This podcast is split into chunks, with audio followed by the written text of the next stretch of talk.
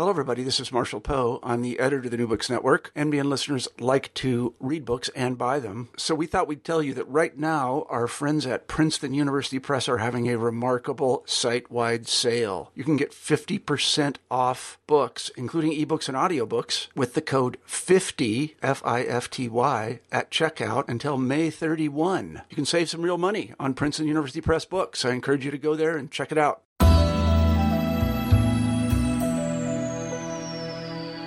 Hello, and welcome to New Books in Public Policy. This is Tevi Troy, your host.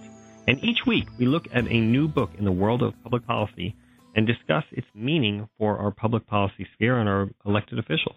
This week we're going to be talking to Phil Kerpen, the author of Democracy Denied, and he has a very long subtitle. It is How Obama is Ignoring You and Bypassing Congress to Radically Transform America and How to Stop Him. That is a officially the longest subtitle I think we've had here on New Books in Public Policy. Phil, as you can tell from the subtitle, is going to be a critic of the Obama administration and its use of administrative actions to pursue its policy goals. The theory is that since the 2010 election and even a little bit beforehand, the Obama administration has been using the regulatory apparatus rather than Congress to get policy wins because Congress is uh, very hard to get things through and now, with it being half Democrat and half Republican, it's not really conducive to pursuing the Obama agenda. So that's Phil's take on things, and we're going to get him on the line here and have a conversation with him about his book, Democracy Denied. Hello, and welcome, Phil Kerpen, to our conversation here on New Books in Public Policy. Well, thanks for having me. Thanks for joining us. We're here to talk about your book, Democracy Denied, but as always, I'd like to start out by asking you a little bit about yourself. Who are you and how did you come to write this book? I'm uh, Phil Kerpen. I'm the Vice President for Policy at Americans for Prosperity. I'm also um, a columnist at Fox News Opinion and the chairman of the Internet Freedom Coalition. And uh, I've been working in sort of a free market public policy for, I don't know, 10 or 12 years. I used to work at Free Enterprise Fund and Club for Growth and the Cato Institute before I came to Americans for Prosperity. For our viewers who don't know what AFP is or Americans for Prosperity is, can you tell a little bit about the organization? Yeah, we're a national grassroots organization dedicated to educating, training, and mobilizing citizens to become part of the public policy process, federal, state, and local, from the perspective of limited government, lower taxes, less spending, less regulation, maximum individual freedom. Uh, we were founded in 2004. Uh, we were founded in reaction to the observation that the left has extremely well organized, well funded, permanent constituencies that'll show up every time there's a fight over the size of government. They've got the trial lawyers, the green groups, the uh, public employee unions, the campus protest crowd, and uh, our side was always sort of playing catch up, doing ad hoc coalitions of business groups and what have you on any given fight, but never had that permanent infrastructure of a large number of activists who care about size of government issues. So we decided to be that, to become that, and to build that network. And we're up to 1.8 million activists now nationally, and we've got staff in 34 states. So we've been growing very rapidly. Now, in the process of writing this book, do you have carte blanche in what you say, or does your organization kind of direct what you get to say? Well, I, I wrote this book uh, in an individual capacity, so it was not uh, on, on behalf of the organization where I work, and the organization didn't have any input into it. But uh, it it largely tracks the things that I've been working on at Americans for Prosperity and the the issues that that uh, you know we care about as an organization.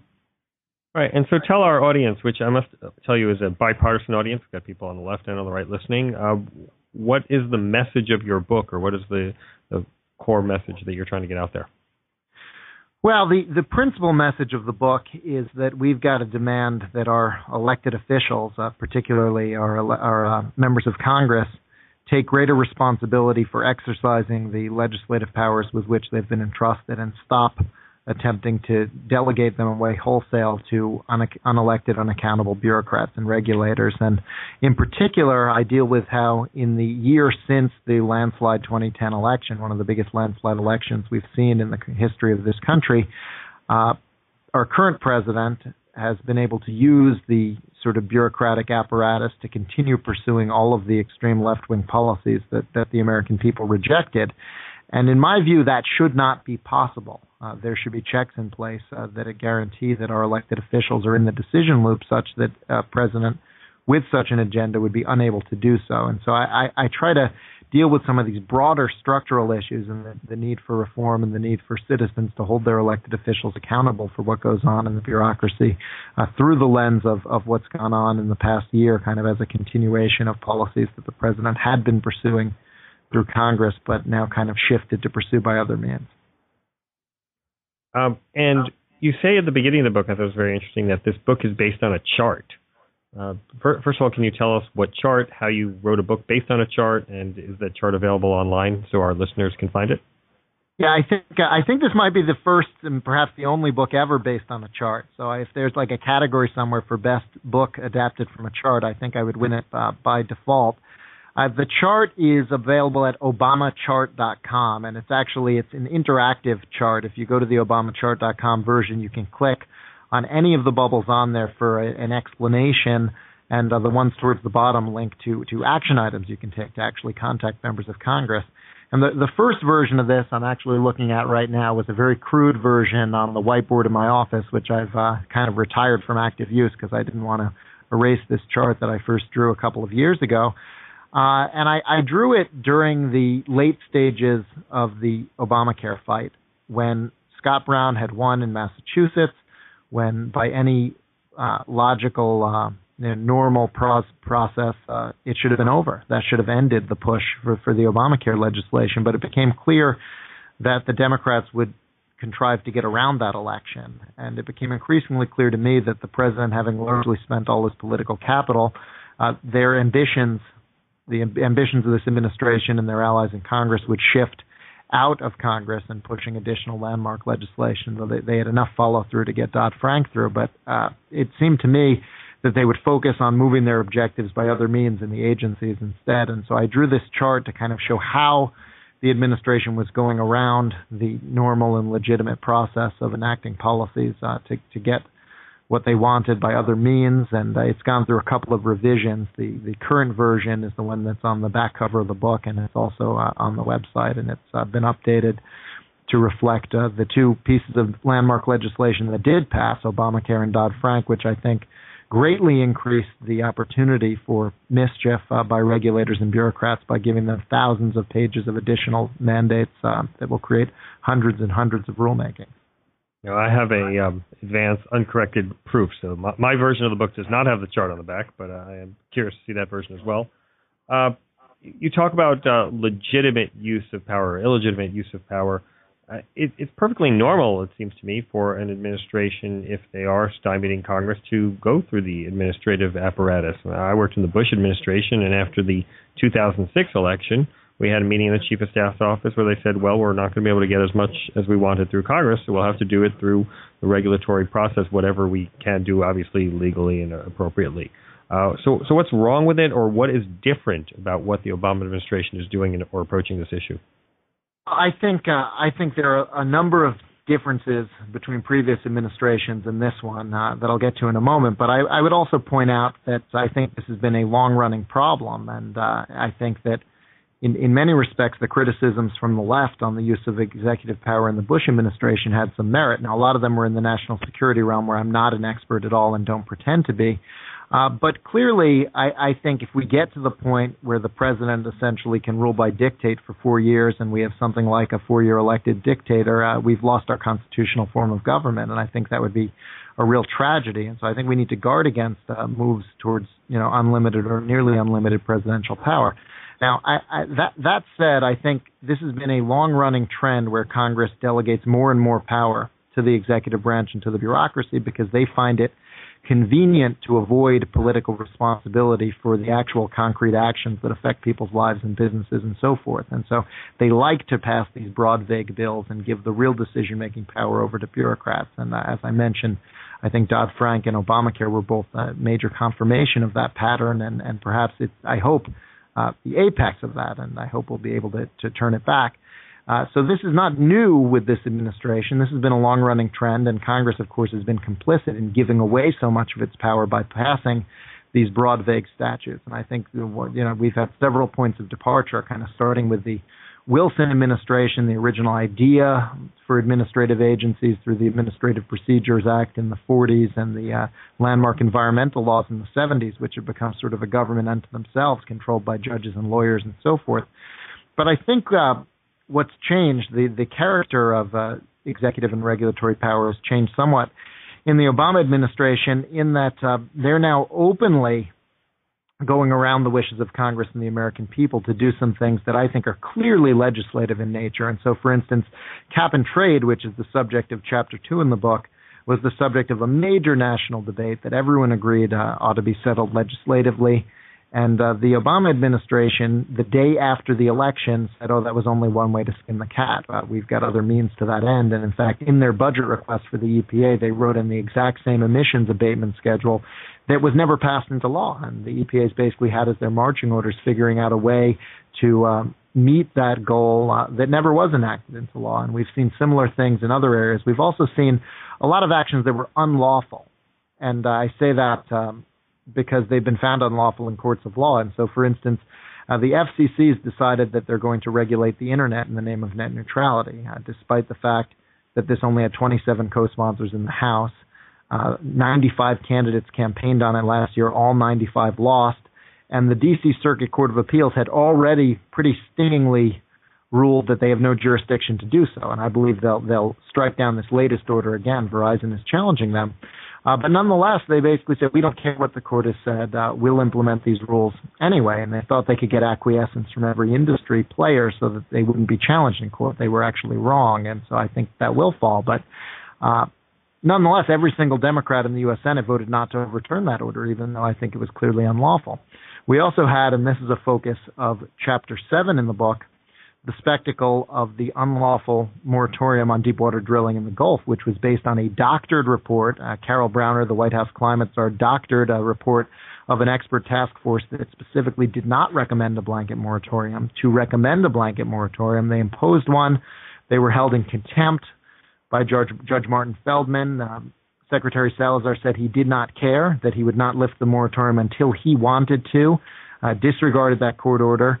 Uh, that's why he was held in contempt for disregarding the initial court order. Eventually, they officially lifted the moratorium, but they've continued it by other means, uh, by permitting slowdowns and so forth. And so I think that the uh, this administration has been willing to cross that line that you mentioned of pursuing objectives within lawful mechanisms. I think they've crossed over uh, in several respects into unlawful mechanisms and threatened to have a, a, pretty near complete breakdown in the rule of law. And I, I actually think the tone for that was set very early in the administration with the way the Chrysler bankruptcy was handled, where they basically said senior secured creditors will accept pennies on the dollar and the unions will be made whole. And, uh, you know, if you don't like it, if you want to challenge us, we'll destroy you.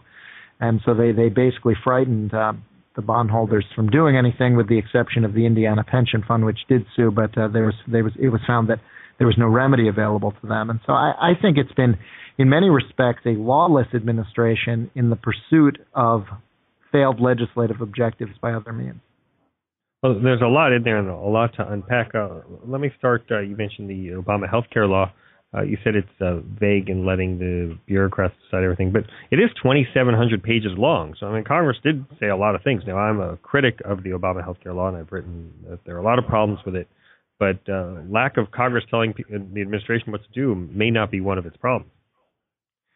Well, I would disagree with that. I mean, I think that um, all of its other defects aside, which are many, this was never written to be final legislation. This was essentially a draft bill that the Senate was rushing out on a Christmas Eve to go into negotiations with the House on and to to finalize either through a conference committee or ping pong or what have you. But I mean, this was never intended to be enacted into the U.S. Code, which is why there's a whole title there that makes changes to the bill itself. There are a lot of ambiguities, contradictions, and so on.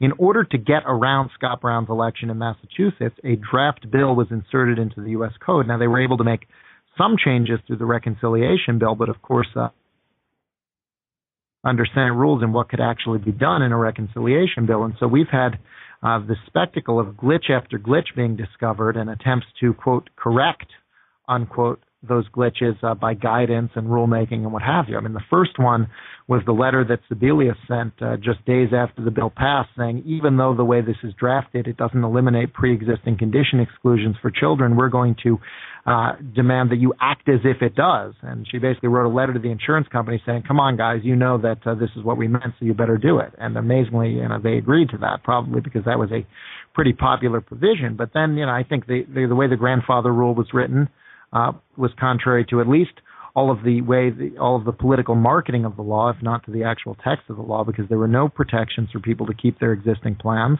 And uh, now we've discovered that the way the law was written, there are no subsidies available inside of a federal exchange. And uh, now, of course, the IRS is insisting otherwise, despite what the law pretty clearly says and those are just a few examples of, I think, sort of um, abuse of regulatory power to try to get away with this passing an unfinished draft law uh, into the U.S. code as is. But then there are, there are much broader questions of expansion of regulatory power here. Uh, the Congressional Research Service has said that the number of new boards, commissions, agencies, et cetera, under the Obama health care law is unknowable. They said they can't even count them. Uh, they're open-ended rulemaking authority under many of these provisions, so we'll be dealing with, you know, potentially infinite number of rules going forward. And the really key provisions, uh, the ones that are going to be the most contested in my view, uh, were not specified by Congress. So, for, for instance, the definition of an essential health benefit is being left up to the bureaucrats. Well, that's going to define what health insurance coverage pretty much everyone in this country has, or everyone who's in the exchanges at least.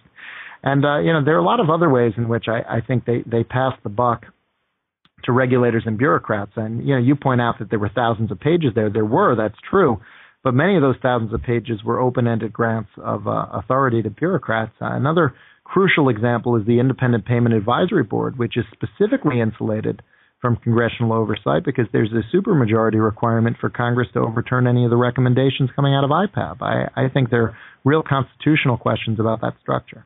Yeah, well, we all uh, know that super committees aren't as effective as some people uh, thought they might be, uh, as what we saw this week.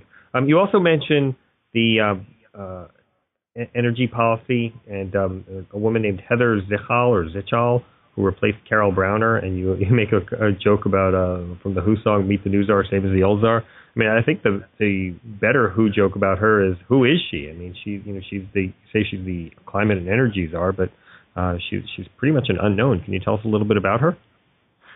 Yeah, I mean she she worked for uh she worked for Al Gore, she worked for John Kerry. Uh she's been she she was Carol Browner's top deputy in the White House and you know it's interesting the way Browner left. Uh it was actually announced by John Podesta who is not officially a member of the Obama administration. So I thought it was interesting that he was the one who announced her departure, but Browner's been at the center of so many of the swirling scandals with this administration the uh, car rule, where the EPA and CARB, the California Air Resources Board, played kind of bad cop and really, really, really bad cop, and uh, strong armed the auto industry into accepting 54.5 miles per gallon fuel economy standards, uh, despite the fact that no such thing was authorized by any law of the United States. She was at the center of that negotiation where they t- said, We put nothing in writing ever, Mary Nichols told the New York Times. She was the one who doctored the um, the report of the expert task force that that did not recommend a moratorium on deep water drilling in the Gulf. She doctored it to uh, recommend one. And we recently found out that she was the White House staffer who told Solyndra not to announce any layoffs in October of last year, but rather to wait until November 3rd. And it was interesting, one of the Solyndra emails said no reason was given for the date of November 3rd, uh, which of course was the day after the election. And so I think uh, for the vari- for a variety of reasons, they thought that she needed to depart the White House. Although she went to the Center for American Progress, which is kind of the outside arm of the White House, being run by John Podesta, who is the transition chairman. And there's been a lot of back and forth uh, between them and the administration. So I have no doubt that she's still extremely influential. Though they thought it was important to get her out of the White House before some of these things, like the uh, Solyndra scandal, broke. Uh, but they promoted her deputy, Heather uh, Heather uh. I, I don't even know how to pronounce her name. I hope I'm saying that right. Uh, was was her deputy in the White House. Uh, they did not replace Browner. Instead, they promoted uh, they promoted her, and uh, she explained that everything would continue on the same track that it was on. That there would be no change in direction of policy. But I do think that the fact that she is uh, not nearly the high profile figure that Carol Browner was indicates that there's been a big shift in kind of the, the center of gravity on some of these environmental regulatory issues away from the White House, where Carol Browner really was calling most of the shots, into the EPA itself. And I think Lisa Jackson has considerably more stroke in this administration uh, than any of the White House staffers. And um, you know, I think we need to focus a lot of our attention there at this point in terms of you know how they're going to move forward on all these various different rules. Lisa Jackson, of course, is the head of the EPA, the Environmental Protection Agency. Um, you mentioned something that I wanted to talk to you about uh, a little more at great length, uh, which is CAP, or the Center for American Progress. Uh, John Podesta actually just left uh, the, his role as CEO of CAP, and I guess Neera Tanden, who's also an, um, an alumnus of the Obama administration and the Clinton administration, by the way, uh, is now the president and CEO there. But CAP is a recurring player on many issues uh, that, that, you talk about in the book, not just the energy policy, but you talk about this guy named Mark Lloyd at FCC. You talk about Van Jones and his kind of attempt to radicalize government from within, even though he's kind of, uh, you, say, you say that he's moderating his rhetoric but not his actions. Uh, so, can you talk a little bit about CAP and their role and how they managed to have a hand in so many different pots in the administration's policy initiatives? Yeah, I mean the the Center for American Progress is kind of uh, in the the mothership of left wing activism, and uh, I mean they they do some some scholarship also. I mean they they would like to be known for that, but they've really sort of been overtaken by uh, political activism, I think, and they have a very very active left wing blog called Think Progress, and they kind of send out the talking points to all the other left wing groups on a kind of daily basis. They're sort of the a hyper politicized left wing answer to the Heritage Foundation is how I think they originally pitched it to donors when they were getting it off the ground, which was around 2003, 2004.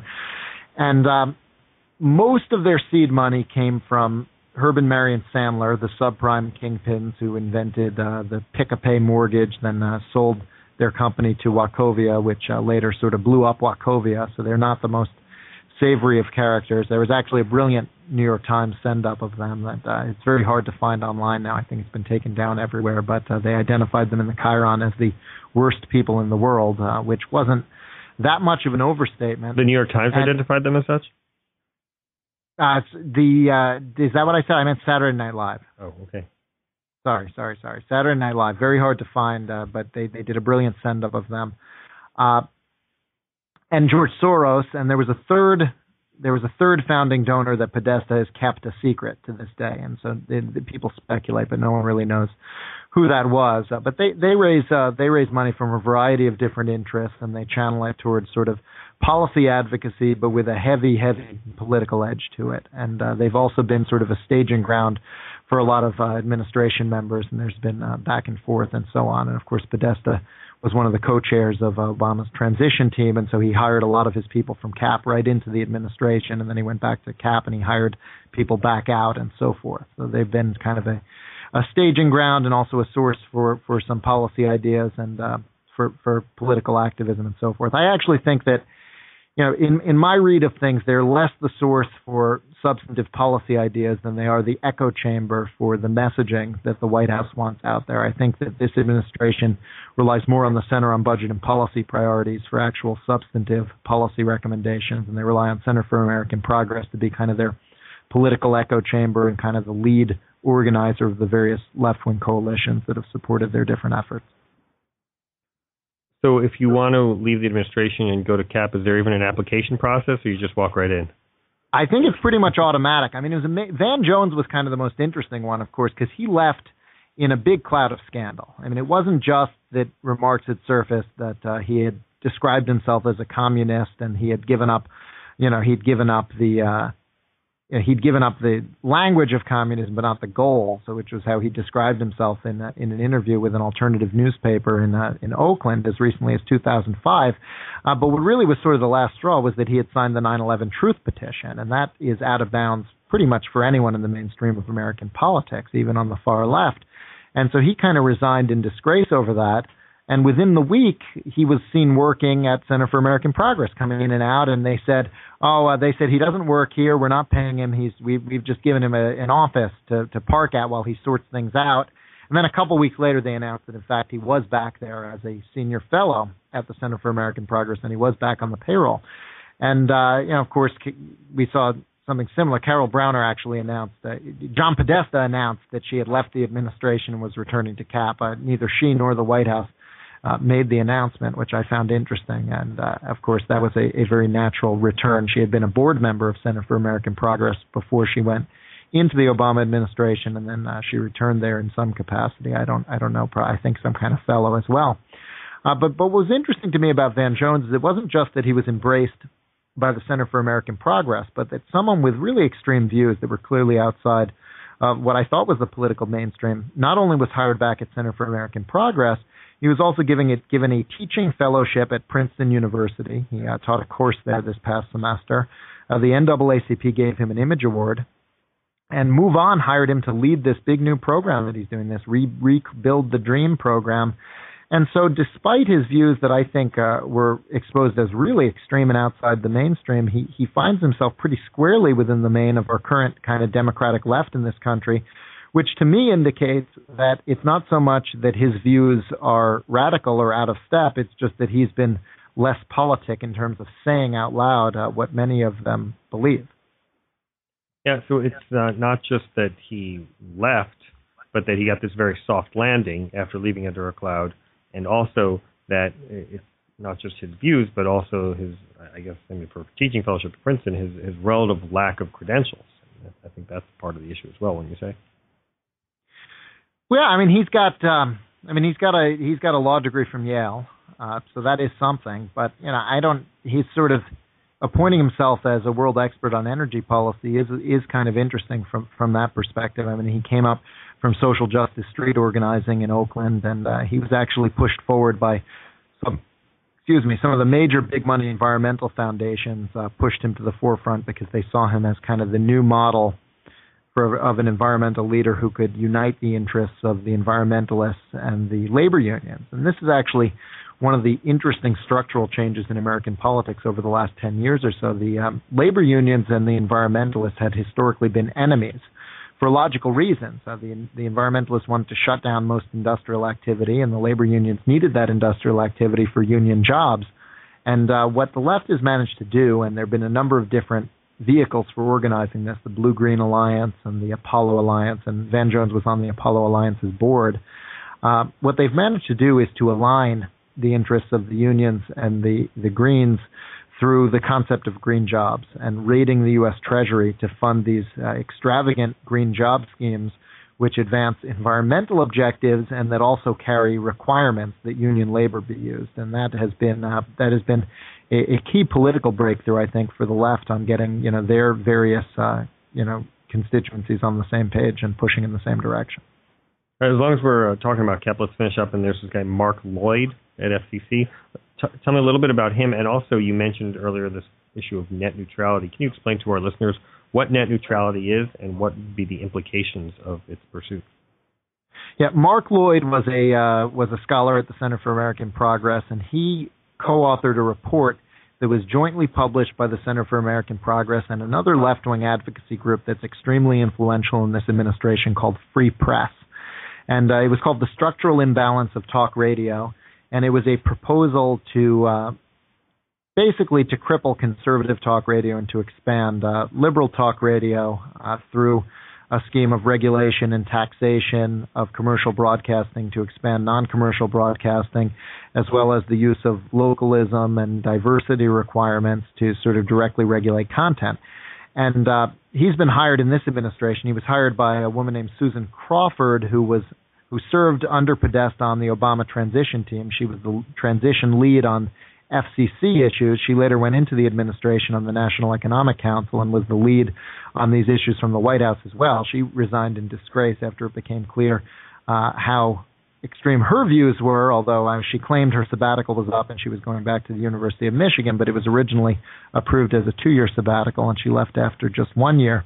But Mark Lloyd uh, is, was installed in the newly created position at the FCC of Chief Diversity Officer, where they've pursued a lot of the ideas from his book, and they've changed the licensing requirements for radio stations to now include a reporting on localism, the amount of local content that they have, as well as diversity of both on-air talent and the ownership group, and so on. And I believe they're collecting this information so that they can use it uh, for for mandates that will pretty directly affect content. So that's uh, something that definitely bears watching. But the my principal concern with the FCC, which is the chapter three, uh, which is chapter three of the book, has been with this fight for net neutrality. I mean, this is one of these ideas that sounds really wonderful, sort of at the slogan level, and the, the left always has wonderful names for everything. And this idea was uh, we ought to regulate the internet so all the traffic, all the bits, all the zeros and ones are treated the same way. And the left has been saying for about 10 years that if government doesn't step in and do this, the big bad phone and cable companies will start blocking what websites we can go to, uh, interfering with our with uh, traffic, blocking different devices and applications, and so on. It's never happened, and in my view, it never will happen because competition creates a much better discipline on those types of abuses than regulation ever could. The phone company would lose all their customers to the cable company if they ever tried that. Uh, more significantly, in recent years, it became clear that regulation like that is an impossibility from an engineering standpoint because as we've had more and more streaming video and other high bandwidth intensive applications, there's been a lot of intelligence built into the networks. There are millions of lines of code in a router that allow it to know that a streaming video needs to get there right away, that a voice over internet protocol phone call like this one we're doing right now over Skype has got to get where it's going without interruption versus say an email that could wait 10 or 20 seconds and it really wouldn't make a difference. So there's been a lot of intelligence built into the network that's been necessary from an engineering standpoint. So the net neutrality proponents, they kind of revised their original idea and said, well, we'll allow traffic to be treated differently, but only if the FCC deems that management to be reasonable. So they created this exception for reasonable network management practices. And uh, this current rule that the FCC has adopted, and I, I, mentioned that they did this despite the fact that the American people rejected it, that Congress rejected it, and that federal courts rejected it. They did it on a 3 2 party line vote anyway.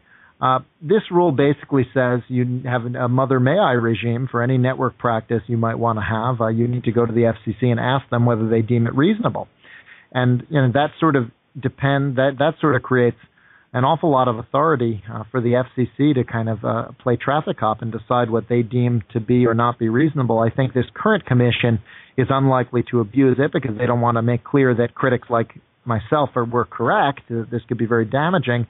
But it's easy to envision a future FCC deciding that they ought to be in the business of deciding, you know, which network practices and which business arrangements should or shouldn't be allowed. And uh, for that reason, the presence of this rule will almost certainly decrease investment, capital investment. Uh, these networks cost billions of dollars to build. There was a study from the New York Law School recently that said that this regulation would destroy as many as 200,000 jobs by decreasing capital formation and investment in this sector. Uh, I think it's a terrible path to go down, and we've been pushing awfully hard for Congress to step in and overturn it. Uh, not just because this rule is a bad one and it creates a, a bad precedent in itself, but also from a process standpoint. If the FCC can create for itself jurisdiction, and in this case they took a section of the Communications Act uh, 706 that was specifically supposed to be a catch-all for further deregulatory measures in the 1996 Act, and they twisted it into an independent source of regulatory authority if they can do that, they could create for themselves almost any power, subject only to uh, us creating enough will in Congress to overturn it. And I think that is a very, very dangerous path to go down. And so we're going to keep pushing uh, for this to be overturned. I hope that Verizon will succeed in court, but if they don't, we're going to push hard for the Congress to overturn this, you know, in the next Congress, having failed to do so in this one. Well, we haven't really gone in order, but we have gone through most of the major areas that you talk about in the book in terms of the environment, the internet, the um, uh, health healthcare. But one other area you talk about is uh, ways that the Obama administration is trying to help unions and union organizing. Can you talk a little bit about the Employee Free Ch- Choice Act and the importance of secret ballots, also the uh, the NMB, the um, National Mediation Board? Yeah, I mean this is this is extremely timely right now because there's a lot going on in this policy area. But you know the the major source of financial and logistical support for the Obama campaign came from the major unions in this country. SEIU alone spent more than $60 million electing President Obama, and sort of the, the broad labor movement in 2008 for Obama and down ballot candidates probably spent as much as a billion dollars. And so this is the real muscle of kind of the Democratic coalition in terms of finance and logistics and so forth. And Obama, of course, fully intended to reward them for that. And their their sort of dream wish list of all the labor law reforms that they wanted to see were in a bill um, once again named more or less the opposite of what it is, called the Employee Free Choice Act. And this was a bill that in its first version would have actually ended secret ballot elections for union organizing. It would have kept them as an option, but the union would have had the option of deciding whether or not they wanted an election, and so they, they wouldn't have opted for them. They would have just collected union cards where uh, union organizers could have openly intimidated and coerced people into signing the cards without the protection of a secret ballot election to decide whether or not they actually wanted to join that union. And they had more than a majority of the House uh, signed on as co-sponsors last Congress. The previous Congress, they actually passed it in the House. Uh, last Congress, they never voted on it in the House, so they would have had the numbers if they wanted to. But it collapsed in the Senate. It collapsed in the Senate. Uh, the the senator who pulled the plug was Blanche Lincoln of Arkansas. Major non-union employer in her state is Walmart, and uh, she said, "I'm not going to do this." And uh, the unions actually wasted 10 million dollars on a primary challenge to her. Uh, she, she lost the general largely because she voted for Obamacare. If she had turned her nose up at the unions twice on their other top priority, Obamacare, I think she'd still be a U.S. senator. Uh, but the the point here is it failed to pass Congress. Uh, Congress did not make any changes to labor law in the last Congress. Uh, they were unable to directly reward the unions, and Obama turned to probably the leading advocate of sort of rewriting the labor laws by by the back door without going through Congress. A man named Craig Becker, who'd written a 50,000 word Minnesota Law Review article about how the labor laws could be completely transformed to tilt the uh, playing field in favor of unions without actually passing any legislation. He actually wrote that uh, he thought employers should be stripped of any legally cognizable interest in their employees' choice of representatives, and uh, that he believed this could be done without going to Congress. Now, given the extremism of his views, he was rejected by the United States Senate on a bipartisan vote and President Obama went ahead and recess appointed him. He uh, put another SEIU lawyer, Mark Pierce, on the National Labor Relations Board as well.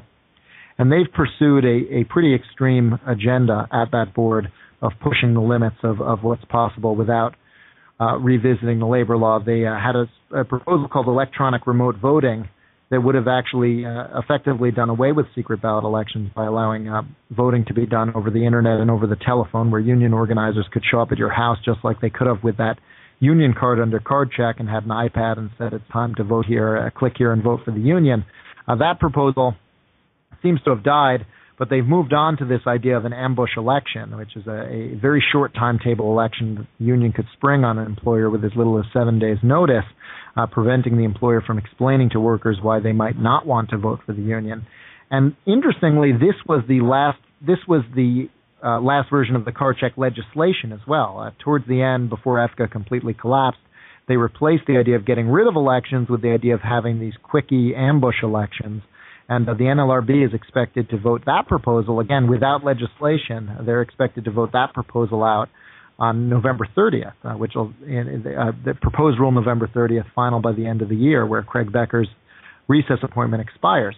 They also did something really interesting on November 3rd, which is they, they issued an order November 3rd saying that if they lose their quorum, the Supreme Court has said they need three members to have a quorum on the National Labor Relations Board. They'll only have two when Becker's recess appointment expires. Uh, they issued an order saying if they lose their quorum, the general counsel, which is presently a man named Lafe Solomon, uh, will have delegated to him the power to represent the board in all litigation matters and to certify union elections. And so they're attempting to sort of redelegate powers that, in my view, are already too broad and that Congress delegated to them to uh, Lafe Solomon when they lose their quorum. And Lafe Solomon, who's nomination as general counsel. He's the acting general counsel. His nomination has been pending since January, almost a full year. Harkin hasn't had a hearing or marked him up, hasn't done anything on him. Uh, he's the guy who's infamously suing Boeing for locating a facility in a right to work state, a thousand worker facility in Charleston, South Carolina. And he's also suing four U.S. states Arizona, South Dakota, South Carolina, and Utah for passing state constitutional amendments to protect secret ballot rights in union organizing elections. So we've got a guy here who's uh, pursuing a very aggressive pro-union agenda, who's not had any action in the Senate because Democrats, uh, led by Tom Harkin, are blocking any action on him, and who's about to get a lot of additional authority. And so I would like to see the Senate vote on him, or at least the HELP Committee vote on him. Why are they blocking him? You said the Democrats are blocking him. Is because they don't want his views to be aired because they think they'll be embarrassed, or because they truly oppose his nomination? I think they'll. Be, I think they would be embarrassed, and I, I think they don't want to be in a position where they have to vote. They. I, I don't think they want to have to vote for him because they'd have to defend his Boeing lawsuit and his lawsuits against the states. And uh, he recently had an email that was released from a FOIA request where he joked that he had screwed up the U.S. economy, so he was going to move to Europe and work for Airbus. Not a funny joke considering he's suing Boeing uh, to say he would go work for their biggest competitor in Europe. And so this guy's got a lot of problems associated with him. So they don't want to vote for him because that would hurt a lot of their guys who are in cycle. But they don't want to vote against him because they don't want to, uh, you know, they don't want to uh, insult their labor bosses who are providing so much support for them and who are so critical from a logistics and financial standpoint for their reelections. And so they, they just block any consideration. But I really don't think they should be allowed to get away with that. Yeah, I must say, in your book, you paint a pretty depressing picture of all the things that are going on, the expansions of the administrative state, and the, the ways that they're being done in no way circumventing uh, standard procedure and, um, and, and pre-existing legal authority. But you do have a proposed alternative, which I guess you call the, the REINS Act. I guess you don't call it, you didn't, you didn't invent it. But the, the REINS Act is a way to make Congress affirmatively grant the authority to proceed with regulations. So every regulation would have to be approved of by Congress before going forward.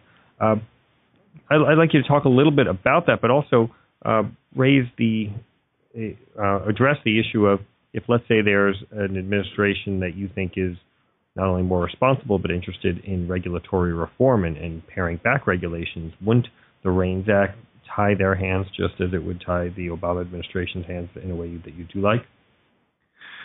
Well, the, the REINS Act is a significant reduction in presidential power. There's no question about that. And so, you know, if you look at it from kind of the perspective of a, any single administration, uh, you would you would tend to be against it if you like the current administration. And so, you know, if you get a conservative Republican in who wants to correct a lot of these things by regulatory means, uh, having restrictions on that power, having the requirement that they go to Congress and get approval, would make it more difficult to do so. But I, I take a longer term view, and I think you know, in in the long term, advocates of limited government will do much better in a process that requires our elected officials to actually vote on regulations. And I believe that uh, for two reasons. First of all, I think we'll get much better legislation on the front end. I think we, we will no longer get open ended grants of authority to bureaucrats because the incentive for Congress to do that is that they can dodge political responsibility uh, for how the specifics work out. I think if we make clear that it's all coming back to them anyway, we'll get much better, uh, more focused, more limited in scope legis- authorizing legislation on the front end. Uh, but second, where there are major contentious rules, uh, where there are rules that have a major impact on the economy, I think our side will do much better if it's fought out in the realm of public opinion and in the the uh, the realm of you know, our elected officials in Congress than if it's fought out among bureaucrats and uh, the courts and so on. And you know, I, I, some people who are some critics of the REINS Act from the right have said, well, you know, Congress is so open to corruption and cronyism and lobbyists that uh, I don't know that putting all this in Congress's lap is is an improvement. And uh, my view is that all of those pressures exist. Uh, on the on the bureaucratic side. Regulatory capture is a very real problem. Uh, I would just rather take my chances in the political realm, in the realm with our elected officials. I think that uh, we'll win a lot more of those fights than we lose in the long term. And so, uh, does it make it potentially more difficult if you have a conservative administration to undo some of these things? It does, but I think we've got to take a longer term view. I also I don't like the idea of us having these wild pendulum swings where whoever the president is, everything switches over. I think we've got to have some longer term policy stability for planning horizons for businesses, for people to have sort of a, a sense of what the rules are going to be on sort of a, a longer time horizon. And so, uh, even if you might lose something in terms of what's possible in the near term when you have a Republican administration. I think we'll have a much better and more stable policy environment overall if we have something like the REINS Act that forces significant uh, economic decisions to be made in Congress as opposed to in the agencies. You know, Phil, our standard final question here on New Books in Public Policy is what would you do if you were czar for a day based on what you learned from writing your book? And I think you've answered that in terms of the REINS Act is, is your policy prescription. So why don't you, instead of answering that question directly, talk a little bit about the REINS Act legislative prospects? I mean, I know there is the uh, Congressional Review Act, which has been around since the uh, the Gingrich Congress, it's only been uh, implemented once uh, to get rid of the ergonomics regulation at the beginning of the Bush administration that the Clinton administration had put forward at the end. Uh, so, what do you think about the prospects of the REINS Act, and, and what do you think about the Congressional Review Act? The Congressional Review Act uh, requires kind of a perfect storm for it to actually work because you've only got 60 legislative days that you have the expedited procedure. You have uh, filibuster protection in the Senate for voting on overturning a rule, 60 ledge days. Uh, and the president has to sign it. and so I think it's very unlikely that a president would sign the overturn of a rule coming out of his own administration. The ergonomics rule worked because there happened to be an intervening presidential election during the 60 legislative days. And actually, that could prove very, very important because political pressure has caused Obama to delay a lot of the most costly regulations at EPA and elsewhere. And uh, if, in fact, they go final with those during the lame duck period, if Obama should lose, uh, we could have a replay of the ergonomics rules in terms of the new president coming in and being able to use that tool to overturn those regulations. But I think the, the default is set wrong in the Congressional Review Act. Uh, it's very difficult to get majority in the House and Senate to even pay attention to an issue, let alone sign a discharge petition that, to get the votes, and then uh, getting that presidential signature is almost impossible unless you have a, an election in the middle. So it hasn't been a good tool to actually limit, uh, you know, excessive regulation. The REINS Act flips the default. It says no economically significant rule can take effect unless Congress has already voted House and Senate to implement it and the president has signed it or have a veto override. So, in other words, it uses the process described by the Constitution for passing laws as the process for passing economically significant regulations. And I think that that's really crucial. Um, some have claimed that this is a legislative veto that would be barred under INS v. Chadha. I think that that's incorrect. That it is essentially a a um, undelegation of power that was inherently Congress's power to legislate taken back from the agencies and saying you can now propose rather than directly implement rules and it follows the exact process in the Constitution. It's bicameral consideration, House and Senate, and it's presented to the President. And so I think it's a very elegant constitutional way to uh, put our elected officials back in the decision loop and uh, prevent unelected, unaccountable bureaucrats from being able to implement really significant, uh, really economically significant rules. And uh, I'm very, I'm very bullish on the prospects for this. We're over 200 co-sponsors in the House. The uh, House floor vote is expected next week. I believe it'll pass the House. Um, and we're going to push hard for it in the Senate. It's a bipartisan bill right now in the Senate. Rand Paul and Joe Manchin are the lead sponsors. It's got 30 co-sponsors in the Senate.